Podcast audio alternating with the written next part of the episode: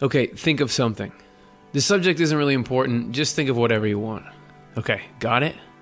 Now, how did that thought get assembled? I mean, if I asked two different people to think about the same thing, they'd each have at least slightly different pictures of it. What's the mechanism that differed? What's the unique process that went into making your particular thought? And also, who besides you was involved in that process? I know, it's a strange question, and based on Swedenborg's field notes, the answer is far stranger still. Stay tuned.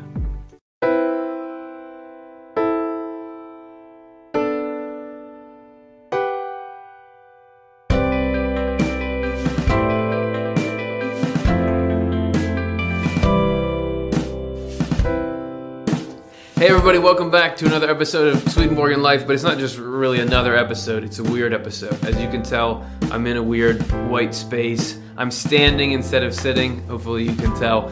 And that's fitting because we're going to talk about weird stuff today. If this is your first episode, you might not want to start with this one because it's it's very strange. You might want to check out um, I guess all the episodes are pretty weird, but this one is extra weird. So proceed at your own risk. And we're going to be looking today into the, the building blocks of thought. Like, how does a thought get to be a fully formed concept in someone's head? Why do thoughts occur in certain ways to certain people? If you think about the nature of thought and how it changes the way the world is, the fact that when you mention a certain concept or topic, people get such different pictures of it in their head, these lead people to all kinds of actions. What goes into making up that thought initially? Well, Swedenborg wrote down a ton of information when he was having his spiritual experiences, and one of the things that he was shocked by was how much this spiritual world interacted with his mental world way more than he ever anticipated. He said that was one of the hardest things to get used to, and he actually wrote some notes about it that indicated that the spiritual world was intimately um, intertwined with his thought generation process. We're going to look at the specifics of that, but first I want to say that we're not throwing the brain out the window because if you ask people uh, now, where do thoughts come from? They would say, we don't know exactly how, but it's a process in the brain. Somehow, the way the neurons are structured and organized, something, something, we'll discover it in a few years. That's where thoughts come from. Swedenborg is not saying the brain has nothing to do with it, it's all spirit. You can see this by some quotes that he wrote in his books. We have a, our first one from Divine Providence, where he t- he's responding right now to people who think that the soul isn't um, interacting with the material body. So that's who he's going after. We're really interested in the second part of this. As for thought, they say that it is some change affected in the air, varied according to the objects we perceive and reinforced by habit. So he's going after these people. This means that the concepts of our thoughts are likenesses that we see in the air, like phenomena in the sky, and that our memory is the slate on which they are recorded. Here's what we're going to talk about. They do not realize that our thoughts take place in substances that are intricately organized, just as our sight and hearing take place in their organs. They should look at the brain, and they would see a wealth of substances like this. Injure them, and you go out of your mind, destroy them, and you die. And Swedenborg, pre theological or spiritual experience period, one of his fields that he was excelling in was anatomy. So he's making the claim that no, the, the structure of the brain matters and this spiritual stuff matters. Because you'll often get people who are, who are um, pushing against the idea of a spiritual influence on thought. They will say, uh, we we know that it's physical because if you mess with the physical side of things, you can affect how people think and feel. So he seems to be advocating for something that's a both and here. He goes on in True Christianity, his book. Again, you can click these, download these books for free, and see the context of the conversation. He says the point here can be more accurately illustrated by the mutual interaction between soul and body. The soul and the body are two distinct things, yet they are reciprocally united. The soul acts on and in the body, but not through it. Instead, the body acts on its own initiative on behalf of the soul. The soul does not act through the body, and that the soul and the body do not consult and engage in decision making with each other. The soul does not command or request the body to do this or that, or say this or that with its mouth. The body does not call for or petition the soul to give it or supply it with something. Everything belonging to the soul belongs to the body, mutually and reciprocally. We could easily spend a show or two just on that and what what is he getting at there. We bring it up today to say I don't feel like I know. I don't think anybody working on the program would say that they know for sure how the spiritual and physical in Swedenborg's worldview interact to produce thought, but they do somehow. So we're not saying all the thoughts come from something spiritual. There's nothing physical attached to it. However, we are going to put a lot of importance on the spiritual side of thought creation. And to get to that, to get to his detailed notes on where his own thoughts were were coming from and what they were being affected by, you have to go deep into Swedenborg's writings, even stuff that he didn't ever put out uh, published, stuff you couldn't ever find on a bookshelf somewhere. Not that a lot of his books are on a lot of bookshelves. We have to go deep into Swedenborg's material. And luckily, there happens to be a place nearby that makes it very easy to do that. So, for the first journey in this episode, we're going to take a little trip to the Swedenborg Library.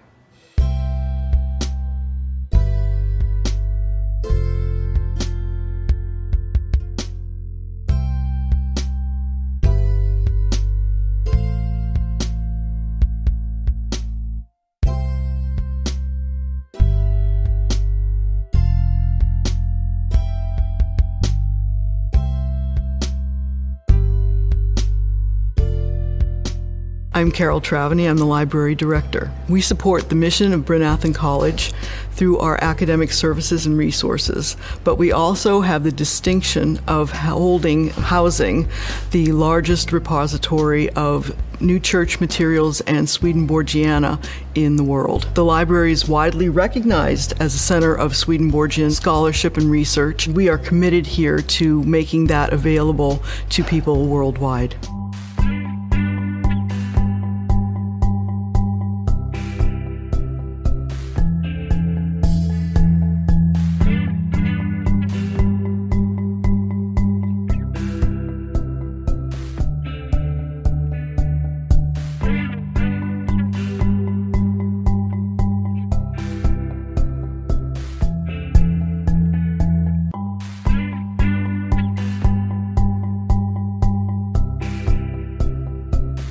So I'm down there in the archives of the Swedenborg Library, and I've got my hands on. This is obviously not the original Journal of Spiritual Experiences, but it is a lithograph of that. I mean, this is the this is the picture of the text as it appeared, as he wrote it, complete with all of his markings and everything, the state he left that manuscript in. What is the Journal of Spiritual Experiences? How did we come to have it? What was its function in Swedenborg's world? We just happened to run into Dr. Jonathan Rose on site, and he was gracious enough to tell us a little bit about what we were dealing with. What we're looking today at Swedenborg's Journal of Spiritual Experiences. What is that, uh, and where did it come from, and and why was he keeping a journal of all this stuff in the first place? Tell me everything about the journal. After his spiritual eyes were opened, he got very interested in this new sense that he was getting of an inner meaning in the Bible. Mm-hmm. So he started explaining uh, he started writing a draft work that's called The Word Explained, or it has various different names in English. And he was going through Genesis and Exodus just exploring and seeing what was going on. That's diff- but that's not Secrets of Heaven. That is not Secrets of Heaven. Okay. That's a precursor to Secrets of okay. Heaven. Right.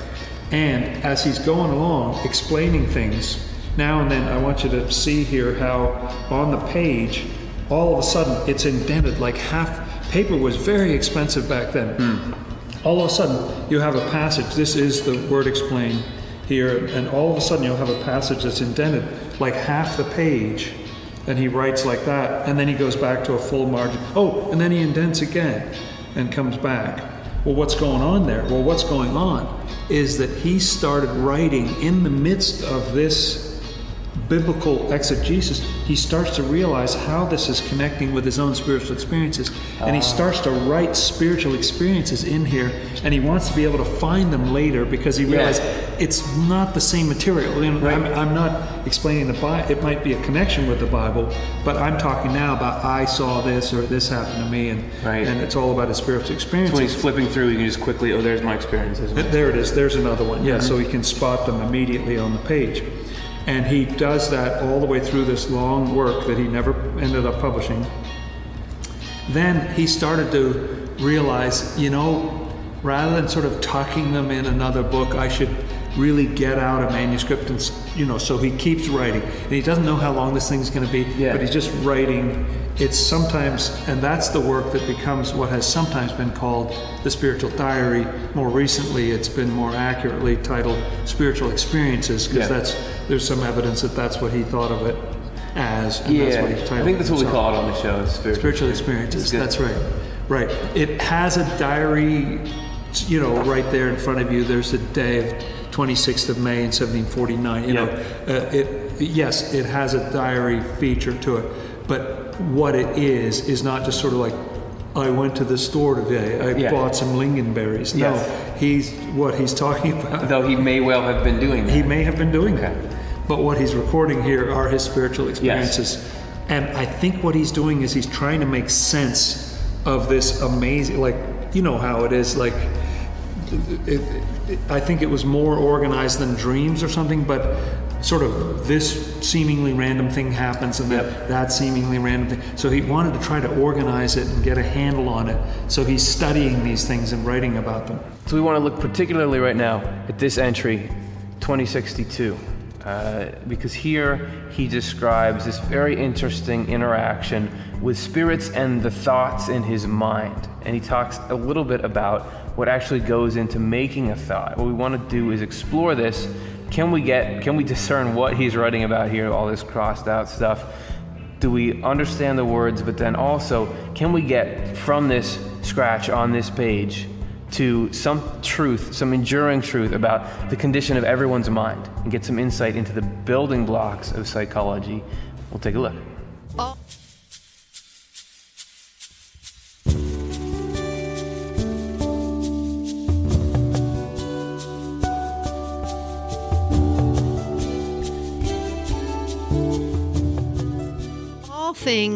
and the least things are controlled by the Lord, and in every idea and feeling there are countless particulars.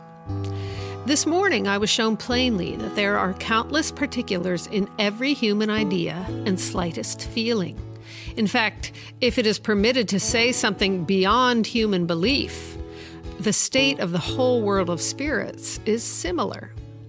I was having a certain feeling and resulting mental image almost continuously over a period of time, and afterwards I was shown how many societies of spirits had contributed to the mental image resulting from that feeling, which some might regard as a simple, even most simple, idea. The societies of spirits nearest by who were contributing to it revealed themselves by actual conversation, claiming that they were the ones who wanted this thing and were set on it, even explaining for what reason and for what purpose. They did so one after the other. And yet, out of so many thought images of these societies, arising from their desires, longings, and intentions, just one general thought or image came forth within me. How many there were in each society, I was unable to learn, but four or five societies, if not more, revealed themselves by open conversation, openly declaring that they had caused it, and even telling for what purpose. So, what was that? Hopefully, we're all confused about it together. Was he talking about groups of people and societies? What is all that? Luckily, I had a panel of Swedenborg enthusiasts on hand, and we're going to now go through this bit by bit and hopefully pull out what did he mean by it all and what implications does it have for the way all of us think. We got spiritual experiences 2062. What's he talking about? What's happening here? What do you guys see in the text? Because it can be a little vague at points. So it, let's look at this first little section here. W- What's happening to Swedenborg? Jonathan, do you, do you have any sense of that? I think in the heading you see the main idea, which is that in every idea and feeling there are countless particulars, and not only particulars, but there's influences like Right. from outside of himself. So particulars being like particular elements, right? Yeah, yeah, and influences and Details, so on. maybe. And Okay. It, it's incredible to think about um, how he's getting a, a glimpse that no one's ever seen before. I think of how a for, a thought forms or how Yeah. a feeling formed, where they come from, and what that is. Yeah, like if you got your thought at IKEA, here's the little book, and here's how you put this part with this part. And he was right. saying that, that those pieces were coming from all over the place. All And over the even place. even the simplest thought that you might have is actually this huge depth and and like threads reaching out in so many different directions in the spiritual world is what seems like he's If, saying. if you had credits on your thought, they would roll for 20 minutes, you know, That's just right. like And- all the A people. huge conglomeration of individual ideas. And he makes that point uh, with a lot uh, that there's there's greater within that there's a uh, you know millions of celestial things within one spiritual thing millions of spiritual things. And he likens that to physical objects. This looks like one microphone but if you zoomed into a molecular level it's tons and tons of stuff. So the same thing with thoughts. Um, and but what's this societies of spirits are contributing to a mental image? That's normal if you are used to reading uh, you know 18th century spiritism but what what's that? Uh, So, so he's saying that there are cities in heaven that are manufacturing your your thoughts. Our spirit is part of the spiritual world. I mean, our spirit, meaning our mind and our heart, is a citizen of the spiritual world already. What I don't know is whether the, and I think the answer is no, do the societies of spirits, are they aware that you're having a thought and that they're contributing something to it? I think it's just the mechanism, just like, y- you know, millions or billions of neurons fire to give us one thought in our brain.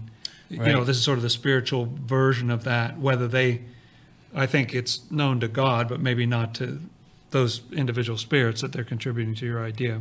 So it's sort of a the, the brain is a microcosm of, of the spiritual world, and the, like all these societies are, and it takes so many cells in any part of the body acting in concert to produce one action. He talks about muscles and how Yeah. the, the more cells fire, the, the greater the reaction is.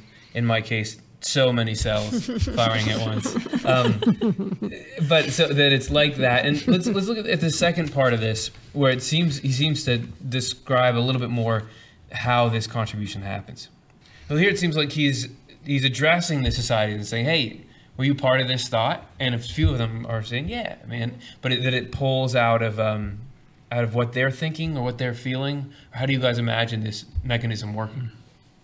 It's so interesting that it's their desires and longings and intentions. You know, that this is so basic to the human spirit that there are things that you've longed, sort of what I really want to see in the hmm. world is this, and you know what what I really care about is this, and I'm terribly passionate about that, and and it's that sort of energy that seems to be coming out of these different societies, and so that each of these different communities are claiming that they were this is my idea you know Yeah. i Oh, yeah. wanted this to mm. happen you know that this like i've been dreaming of this and th- this is the fulfillment of what i want Yeah. Lunch. You- you- you- lunch, right. In this case, we had to guess. We don't know exactly what he means by the simplest idea of thought, but it could well be that.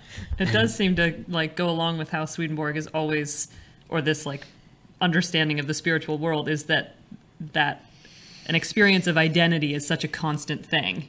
You know, so even though we somehow have this huge shared feeling, shared thought, it always goes along with a sense of, oh, I, you know, I have this purpose for it, or this was Yeah. how I caused it. So like that, it's never divided from that. There's always a sense of hmm. ownership of mm-hmm. Mm-hmm. identity. this is a dumb example and please cut this but Yeah, we can, do, we um, can do that in post. at, at one point when i got a, an advanced degree there was a party afterwards and i was amazed that like 12 or 15 people got up and said this was my idea and then the next person said no this was my idea you know and here i was thinking it was my idea you know Yeah. right, right, right. The influence credit. Four or five societies contributed to that. So how many how many people is that? It may be millions. I mean, he says how many there were in each society, I don't know, but um, I'm thinking that societies amassing people since eternity ago are big. and, and would be even bigger now. I mean, Yeah, in but- yeah. Swedenborg's time, you know, the world population was a lot smaller, so it would continue to grow. And he he does say uh that moving from the physical world to the spiritual world is like going from a little village to a big city. So I Mm-hmm. just imagine the the amount of activity, and is that partially why? The, you've seen the trajectory of the human race. Our ideas get more complex. Our understanding gets more complex. Is it because there's mm. just more raw material to work with? Mm. More in input from the other mm. world, yeah. I don't know. we'll find out soon, right? Mm. And and that what that that could be cool because the thoughts we're thinking now are going to be nothing compared to the thoughts we'll think in a mm-hmm. thousand years, two thousand years, something like that. And that each one of us can be a contributor to the universal human mindset. So let's do it. So to recap, Swedenborg was having a thought. Let's let me stand in for him for a second here. We don't know what he was thinking about, but probably this.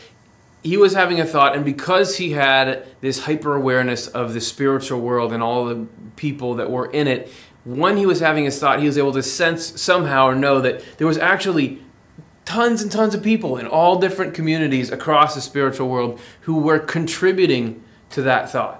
That that, that was how he had a thought. Was that there was material coming from, he said, out of their wants and their desires, and that some of the close ones were claiming, no, we, we, we thought of this, we thought of lunch. And he was actually able to pick apart the, the source of it. Even though it seemed like a really simple idea, he was shown that there's tons of spiritual material coming into that. And because of the nature of these different people in these communities and what they wanted and what they were coming at it from, that changed his idea in the first place.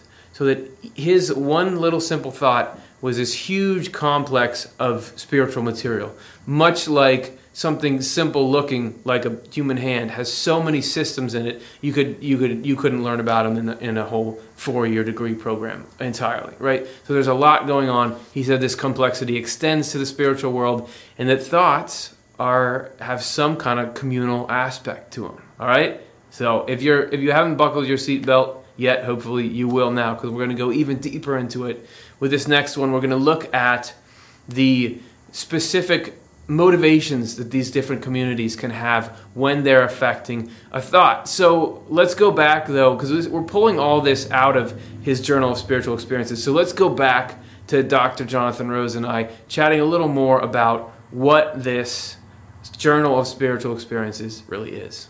So that was born out of here. It's it, it, it's a very interesting thing that it grew up in another book. It was Yep. it, it was like a something you know it was like a seedling growing right out of the Yeah. of another tree or something. He wasn't like planning it. He didn't think, all right, oh, well, I need to keep this journal. I just, I can't not keep this journal. That's right. It just was happening to him as he's working on the Bible. So what he does is then, I think again, in an effort to make sense of his spiritual experiences, he writes an index, which I have over here, of his spiritual experiences. Okay. And in order to indicate to future generations, to himself perhaps, but also to future generations, that this stuff is actually part of that. It was Dr. Durban Odhner who made this amazing discovery that, oh, this is part of, he hmm. considered this part of his spiritual experiences, even though it was in a separate book, because in his index, he'll say, he indexes this as part of that. Okay. That's how you can tell. Yep. You know, he indexes the whole thing together. Yep. I think what's going on in his index is that he's organizing, categorizing. He's had such an amazing mind. So he's having all these experiences. But okay, well, these are experiences of this type. Well, here's where I'm learning more about faith. Here is where I'm learning about the nature of God. This is about the spiritual Right. experience itself. But So he went back afterwards and, and put them in an order like that. Yes, and sometimes his index entries are very helpful to translators because they're clearer than what he's indexing. This this would be because it has more light on it. You know. to go through. I just I can barely make out letters in here, and it's not. It's in a different language. I mean, that that's gotta be tough to go in there and figure out. And as we'll see when we start to look into these numbers, the subject matter is so obtuse. You just Right. you can barely tell what he's talking about, even when you know the words. He's dashing this off for himself, and you can tell he's writing at some haste because sometimes, like half a page will be one sentence, and uh, the only thing that's missing are verbs and nouns.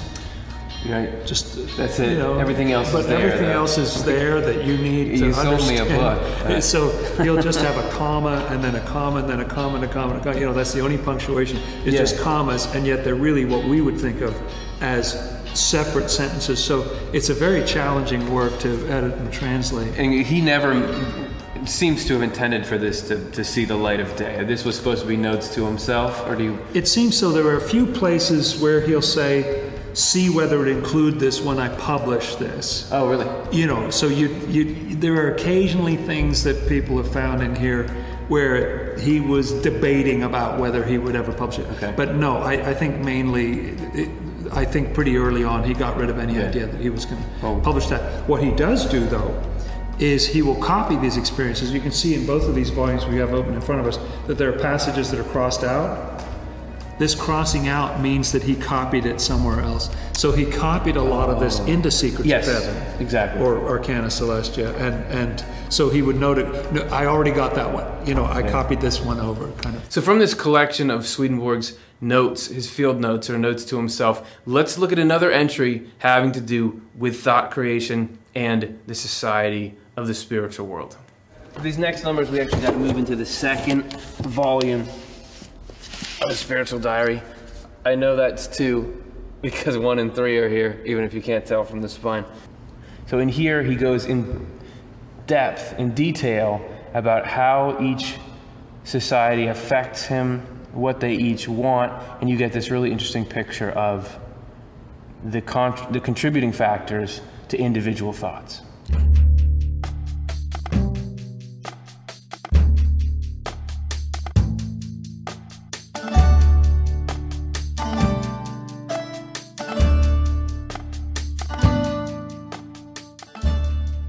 Are societies in the other life of all qualities whatsoever that could ever come into mankind's thought or desires.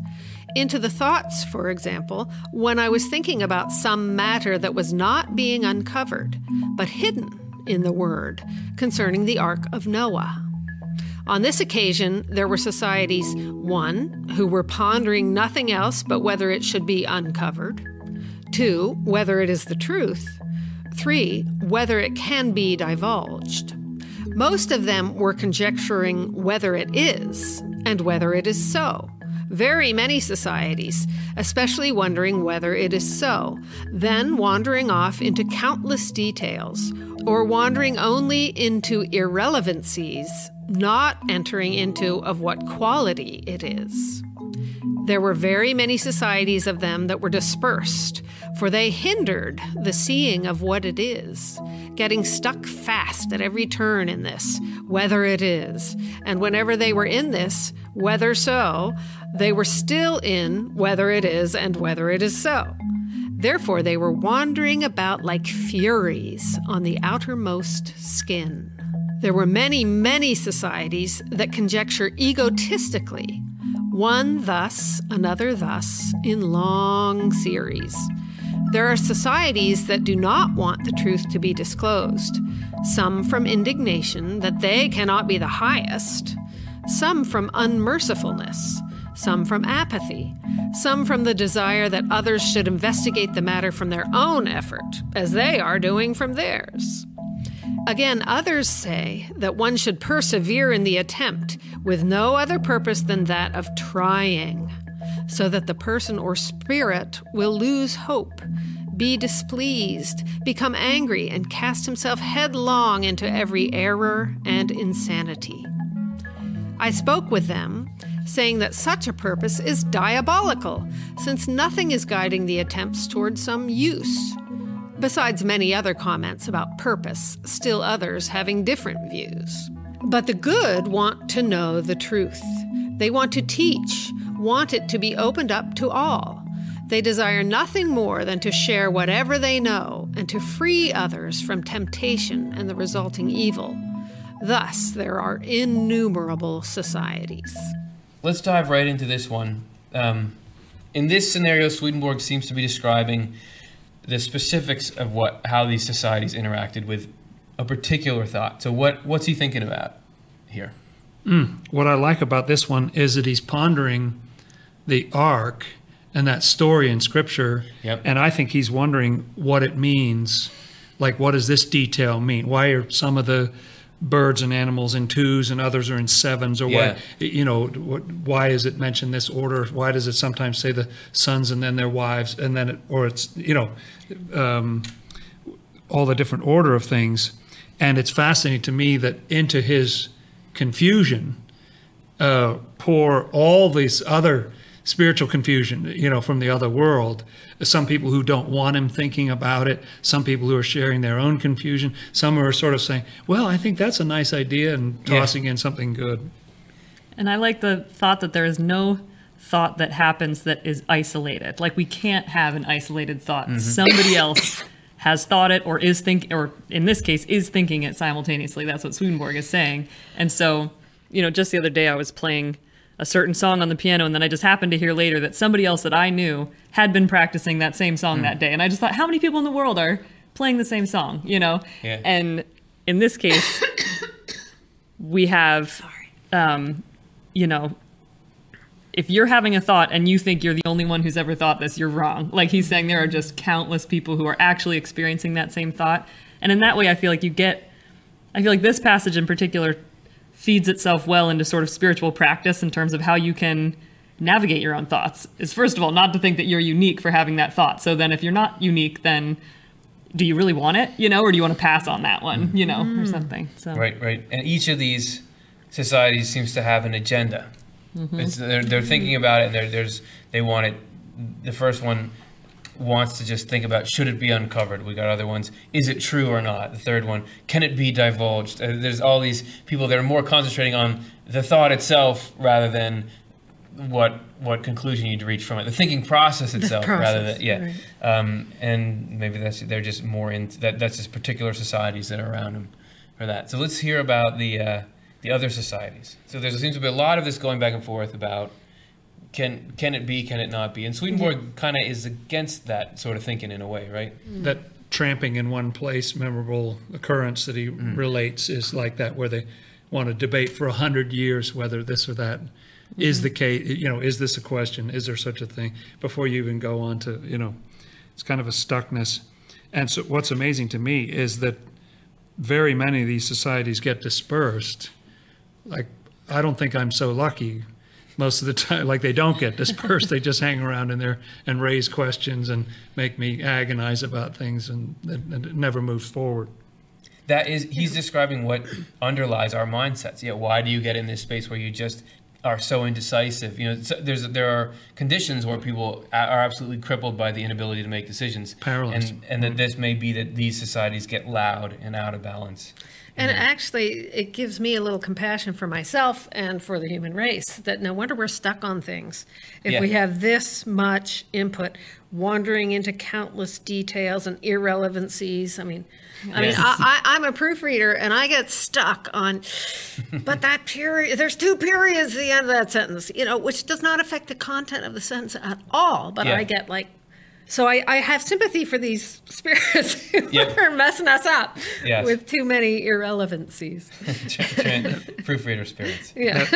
phrase is amazing at the end about wandering about like furies who were these Oh, yeah. ancient sort of angry kind of demigods or something who on the outermost skin you know they're just ah, they're just raging on the outside of the issue and never getting into well but what does the ark mean and how does that help us to know it you know it just stops on the outermost threshold I feel like that's kind of reflected in just the internet, you know, like the countless just extra just irrelevancies and just, you know, the it's Opinions. amazing.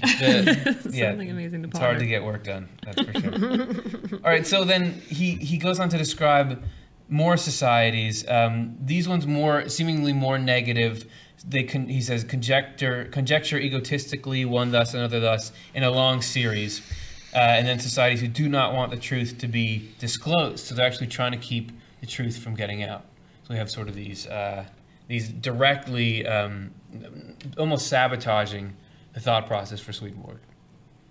Yeah, I feel like uh, whenever we think about what Swedenborg says about sort of where our thoughts come from, I feel like it just to me is one of the most useful ideas that I think he brings to the table of spirituality, like that conversation and just that, you know, because how often we can find ourselves falling into a feeling of just, you know, what he says of uh, thinking that they should persevere in the attempt with no other purpose than that of trying. You know, we can just find ourselves in this spiral of, oh, I'm not getting anything done, but I'm just still just trying here. And to know that to have a moment of witnessing of like, oh, maybe that's not even me. Maybe there's another option here if I can, you know, get these dispersed and look for it over here, like look for something better over here, or who knows. But it just Yeah. seems to have a, a way out of our own isolated, you know, sense of ourselves. This is tangential. Sorry to cut you off for this. Is there's no reason for me to make this comment.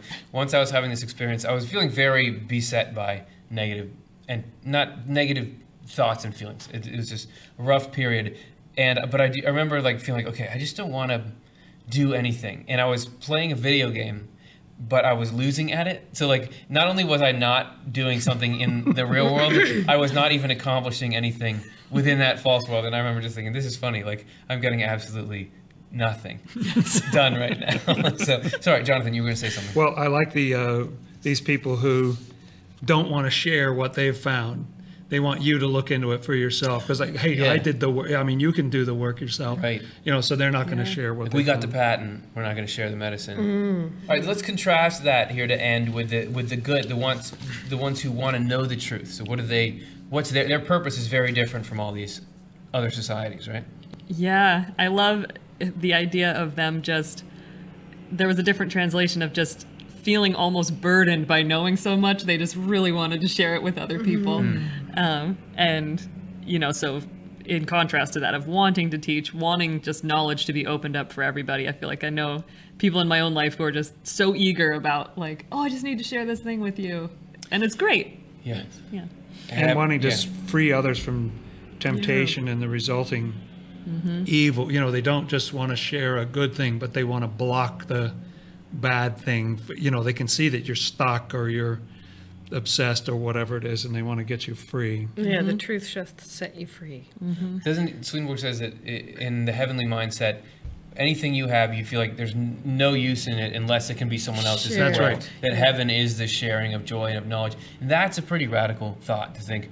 I, I have this mental or emotional possession, and I'm not. It seems like life is about accumulating those and having those and having better ones than everyone else. But the, the, the heavenly mindset is I, I don't even care that I have this unless I can pass it on to someone. That's Actually, pretty cool. describes it as spiritual avarice Okay. to know things and not not share. Yes, mm. and well, I wonder what it is when you share things but you don't really know them. I think what we're doing here, right? All right. so Swedenborg is meditating on the internal sense of Noah's Ark, and you can, if you've read his first published theological works, it's all about the internal sense of these biblical stories. So here he is trying to trying to get insight into what does this mean? What what are all the characters? What are the what does the plot tell us about human development? And as he's doing that, all these spiritual societies are weighing in on the process.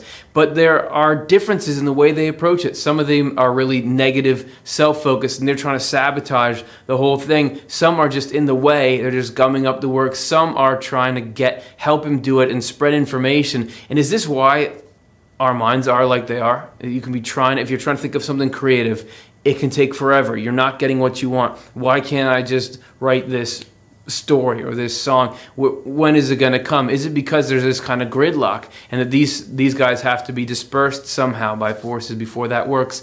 I also think this shows an interesting contrast with these these negative societies and the positive ones. These want to keep you just can the process happen? No i'm going to stop it. But these let's get the information out. Let's do what's let's who cares about who owns the information? Who cares about how it gets there? What we want to do is let this come out and have it help people. So that's a little microcosm of what is good and what is evil or what is self negative self-focused and what is this heavenly mindset that these that these spirits were in that comprised society 6 so we're going to take a look at one more number but before we do that let's go back to Jonathan Rose and I and just get our one final bit of insight into the, the whole spiritual diary phenomenon and see see how it shows you a little bit of Swedenborg's process in this whole thing. I love the, the spiritual experiences journal because it's such raw data. And yeah, a lot of it seems to be the, the basis for things you find in the published works. But here, it's not something you could jump into if this is your first Swedenborg. But once you start to know your way around his world, I find that he, the level of detail he goes into about the spiritual world, how it operates, the kind of things he mentions in there, you can't find anywhere else in his works. And, and sometimes they're the most useful ideas in there. So that's why I wanted in this show today to look specifically at a couple of numbers here. Yes, he um, It's an amazing work because um, uh, partly just its survival is surprising because he was not sentimental about his manuscripts. As soon as a book was published, just burn it or do whatever, you know, recycle the paper. He, like, there are no manuscripts to his published works except for a few volumes of Secrets of Heaven where they were published abroad. When he was in Sweden, they were published in England. So he would keep a copy just in case the boat went down that Yeah. the manuscript was Wow. on. But otherwise, he was not sentimental about his manuscripts. He wouldn't keep stuff. Uh, but this seemed to have ongoing value to him, so he, he kept this and he kept working on it. He actually wrote the spiritual experiences over a 20 year period, 1745 to 1765. And that's So- just about every day. There, there's entries, or, or at least a few per week. It goes up into the there's like 5,000, 6,000 entries or something. 6,110. Yeah. that's Yeah, that's pretty good. Yeah, yeah, it's it's it's a massive, uh, fascinating piece of work, and I'm glad that it got rescued and saved because uh, it shows you, to me, the most valuable thing. Uh, some people have looked in it for sort of. Um, like doctrinal information or stuff like that. Sometimes his opinion is changing over time. Uh, or he's working out what what you know. So he'll contradict himself sometimes in here because he's It's like early entries versus later entries. yeah, yeah, that he's sort of working on what what is going on. You know, he's trying to figure it out. Uh, So you see his progression in here as well. that's right, and to me, that's one of the most valuable things is you see his process. Yeah. it's amazing. And uh, there have been people over time who've said he didn't have those experiences. He made this up to deceive the public. Yep.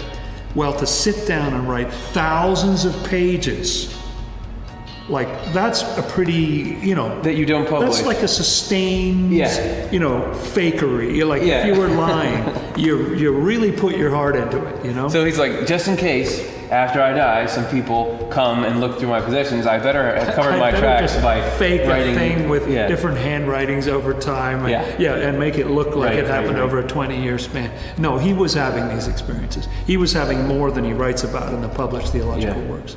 The last one, 4287, where he talks about how, and I can kind of see a little bit of innumerable, uh, kind of see a little bit here, innumerable. He's talking about how different societies go together centered around a particular concept that we have in mind, in this case, the false concept. So let's see how does what we believe and hold on to affect the kind of spiritual company that we keep.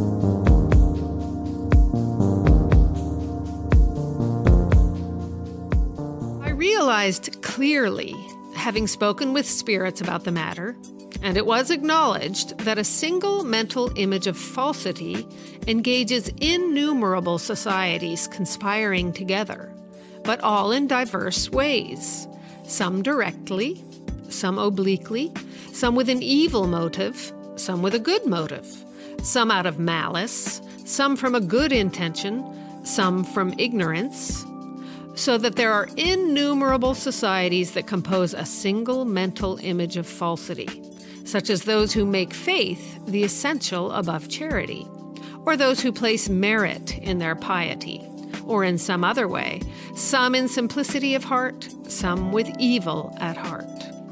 A person's opinion or assumed principle is like a nucleus. As long as one is captivated by it, all other things are like rays of various colors that complete the mental picture. This was vividly shown to me, and I spoke with those who had been engrossed in this, with others in that mental image, some in front, a little toward the right, some above at the back, all having different motives, but still conspiring together. This shows how harmful it is when man or spirit is immersed in falsity. So now that Jonathan's not here, let's let's say what we really think about this stuff. Um, here we dive into the same kind of composite thought creation, but he's focusing specifically on a false idea and the contribution of societies. He says some interesting things about the different elements that go in, in to make that up. What struck you about uh, this particular passage? For me, the first thing that strikes me is that there are good there's good coming into it too. Some Right. some are some of these spirits or societies are throwing in things from a good motive, a desire to be helpful or uh, some kind of good intention. Right. So that in my Swedenborgian mindset of you know the black and the white, the good and the true, they're always on opposite sides Yeah, of the wall. yeah. That is like oh. There's good stuff coming in, even to the falsities. Yeah, doesn't he talk about fa- falsities of evil versus falsities from ignorance? Uh, Uh-huh, that- right, good point. you can love something untrue because you have a negative motive, or it just you just don't know, and they're sort of both uh, working, you know, to con- to put that thought together. Yeah, and I love that's one of those things that I love about what Swedenborg says, and I feel like it creates such a merciful concept to just not be too, you know, attached to our ideas because, you know, just that for one, angels are just always forgiving us for our misconceptions. You know, like they really are just interested in our in our hearts and how things are going that way. And um, like if it's all just a misconception, like a falsity, then it's like, all right, we can work with that. You know, like that can get kicked up, that can get broken down and rearranged. on the on the reverse of that, he says some are coming in with an evil motive. Mm-hmm. So it seems like they either they are intentionally trying to sabotage that particular thought, or they think that same false thing for an evil reason. The- The mm-hmm. example he gives is his favorite false example, which is faith separate from charity. Like, okay, what, what else do you got? But he's saying that, that you can have that just because you were kind of taught that and you believe that, or you can have it because you want the dominion of other human beings, and you know that, that religious stuff is the tool to get that. You know, so there, there's both. Right, right.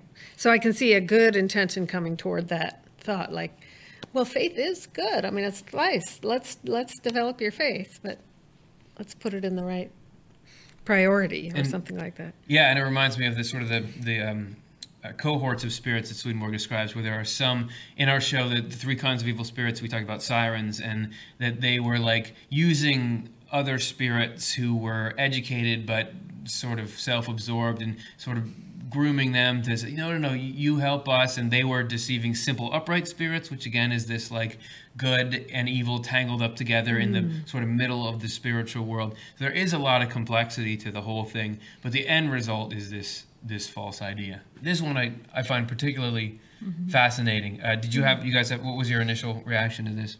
Oh, it's just interesting that it's focused on it's talking about opinion or an assumed principle, like some layer that's somewhat deeper than just an individual thought, mm. but sort of a whole approach to the way that you think and how that can be, you know, particularly harmful if we don't reflect on it and mm. wonder where is, you know, what where is this coming from? Is this the way is this the way I want all of my thoughts colored or not? Yeah, and that, that it as a nucleus, uh, this is as long as we're holding on to that, that puts us in a particular spiritual neighborhood and keeps us there. Um, and that phrase, as long as one is captivated by it, so you can't be freed from the resulting negative impact of these societies in the spiritual world as long as you got that thought, because it just puts you right at the center of where they all converge, which I find just potent imagery and mm-hmm. you can definitely mm-hmm. you know you, it's hard to see it in yourself it's easy to see in other people when you think this particular aspect of your mindset has got you stuck in, in some kind of misery if you could just get rid of that things would be better but not so easy sometimes It's not so easy. Yeah. Right, and it seems in contrast a little bit with, you know, the we know the importance of people's intentions and motives, but then this is saying how like getting immersed in some particular way of thinking can really cause some harm. I don't want to say dangerous thing, but it can be where it's just like it's worth it to be trying to, you know, change the way we think, I guess, or you know, just to think about that.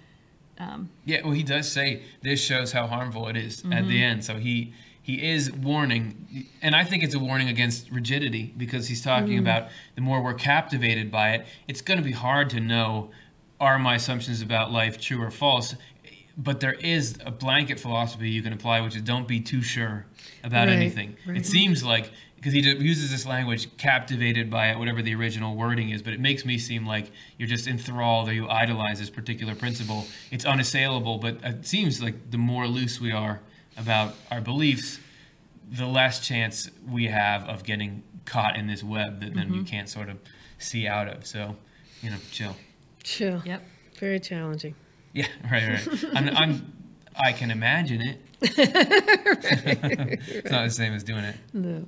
I'm so intrigued by the section title, the how innumerable societies conspire toward a single principle of falsity, thus, how much there is in a single mental image. Thought is the image of the person. I feel like he doesn't come back to that. He throws that in there. Thought is the image of the person.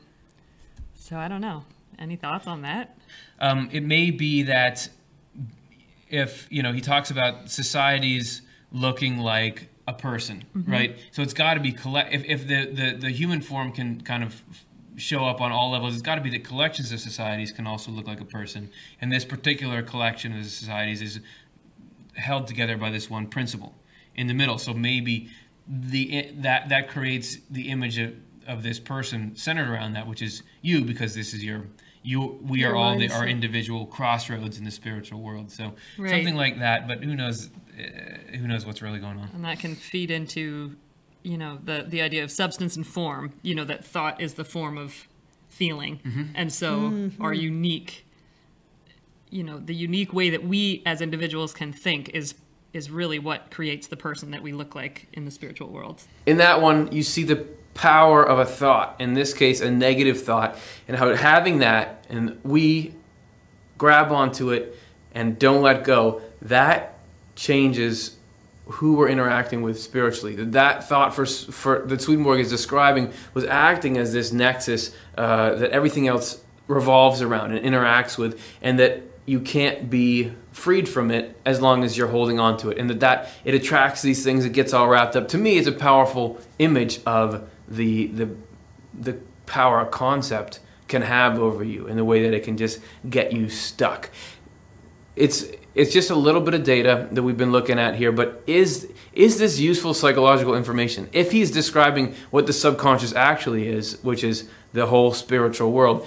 Is can that create a better model for why human thought processes are like they are? Who knows? We're not going that far tonight. We just wanted to show you some of it. If you want to scan his spiritual diary or journal spiritual experiences there's plenty more in there that that you can find. It's a fascinating read the whole thing but you got to get a little bit used to what swedenborg is talking about before it's going to make much sense. Hope you've enjoyed that journey here with us. Great having you. Uh, like and subscribe if you want to um, make this something as weird as this shoot out across the internet and hopefully it comes to the right person and, and uh, it was just what they're looking for. So we appreciate it. And also if you want to make weird programming like this possible we're a nonprofit. We run off donations. Here's a little bit about who we are and why we do what we do We want the ideas and insights we cover to be available for free to anyone, anytime they need them. That's why we offer Swedenborg's books as free downloads on Swedenborg.com, and we produce this show and other content on our Off the Left Eye YouTube channel with no paywall or ads. The only way to keep this up, though, is for those of you who like what we're doing and feel comfortable giving to give. If the idea of helping others have easy access to the content we produce feels meaningful to you, please consider supporting this cause with a donation. Give if you can, receive if you need. If we cycle through this way, in the end, everybody wins. That's our show for this week. Really appreciate you making it this far. And next week, we're going to be doing an all question and answer show. So if this content has spurred any questions and you get ready next Monday, we're going to answer them. Or if you have questions about anything else, we'll spend the whole hour just doing that back and forth feedback thing. Hope to see you there. Uh, thanks for, for taking this weird journey here tonight.